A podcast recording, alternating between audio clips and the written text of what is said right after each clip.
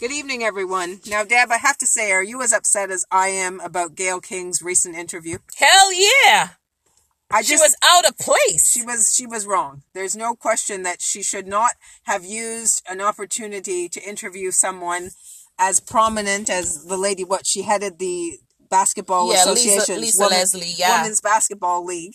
And she was a good friend of Kobe's. And Gayle chooses that inopportune moment when the world is mourning the loss of this incredibly heroic man who not only was so wonderfully philanthropic, but he was such a sports talent. You know, to mention something that happened in 2003, a sexual indiscretion, I think it bordered on rape accusations, didn't it? But he's not the only one. A lot of celebrities are on charges for rape. That's not the issue though. The issue is his legacy. That's what we're focusing. He's not even in the ground yet. He's not even buried. So why are you going to ask, and why didn't you ask Kobe that question before he died and get some clarity? That way he can defend himself. You asking question about a man who's dead to a friend that can't answer your question. That is dumb. And truthfully, Gayle is a black woman. And because of that, the racial element comes right to the forefront. And you have a lot of people on social media, Snoop Dogg, many other celebrities 50 cents. who are just saying, you know, um, what have you done? You have let down your brothers and sisters. You know, uh, I don't like the angle you're coming at it from, but you know, they're actually issuing threats against her because of, you know, using her, uh, role so, uh, so poorly. Well, and CBS literally used her too. You know what I mean? Because if you look at Gayle King, she's been interviewing black men who are on these sort of charges. R. Kelly, Bill Cosby. So, and she's been getting praise and accolades for doing such great work. Yeah. So she thinks she's going to get one for this one for, no, this is going to be her worst interview ever go down in history. Hmm. Because a lot of people are still mourning Kobe's death and they haven't come to terms or grips to how they're going to even you know, deal with it. And then you rapture that memory with such bad thoughts. Like that's not going to go well with the community or the world. The world is very upset with her.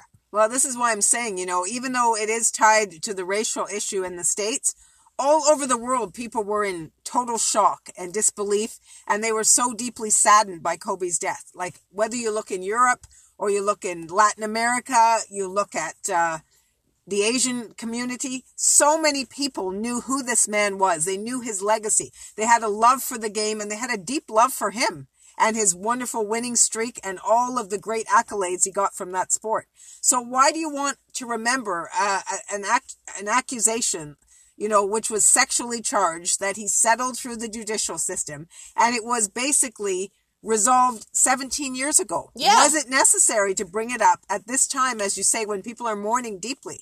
They're, they're, they, they're, they're so beside themselves with shock that they haven't really been able to even imagine the world without Kobe in it. And now all of a sudden, Gayle trashes him. Yeah.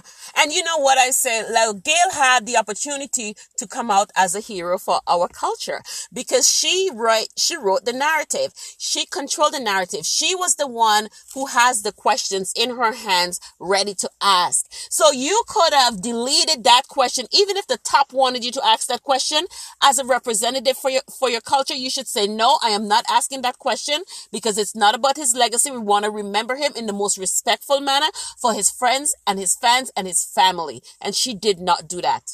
Yeah, really. And you do have to think about those young girls that he's left behind because when they are looking at, you know, the, the legacy of their father, you know, that's a, a smear on the record. And yeah. it, it, shouldn't have come forward now because it's going to be freshly circulated out there mm-hmm. for these young kids to see, you know, about their father. And they don't need that at a time when their loss is, you know, unimaginable. Now, as I said before, right? Would it have mattered if it was a white person that asked that question? Would the world the community or the black community be so angry and would there be so much backlash on the white person for asking Lisa Leslie that particular question? And that is for the world to say, but the fact that it was from our own culture, it's not acceptable and it's very hurtful. Yeah, it is because really this is the thing. I mean, black people need to build other black people up. Yes. There's enough negativity out there. And I think if you can't come together as a group in solidarity and share not only your joy, but also your grief and be, you know, a refuge where one another can turn to for strength and encouragement, then you know you're you're coming at things from a position of total weakness. And I think Gayle just showed that she really just doesn't have the compassion and the understanding of people that she should have had in that kind of uh, career. Because you have to to weigh the temperature of the audience that you're uh, you know giving your message to. And also look at the timing of certain things and and bear a lot of facts into consideration that I don't think as a true professional she did.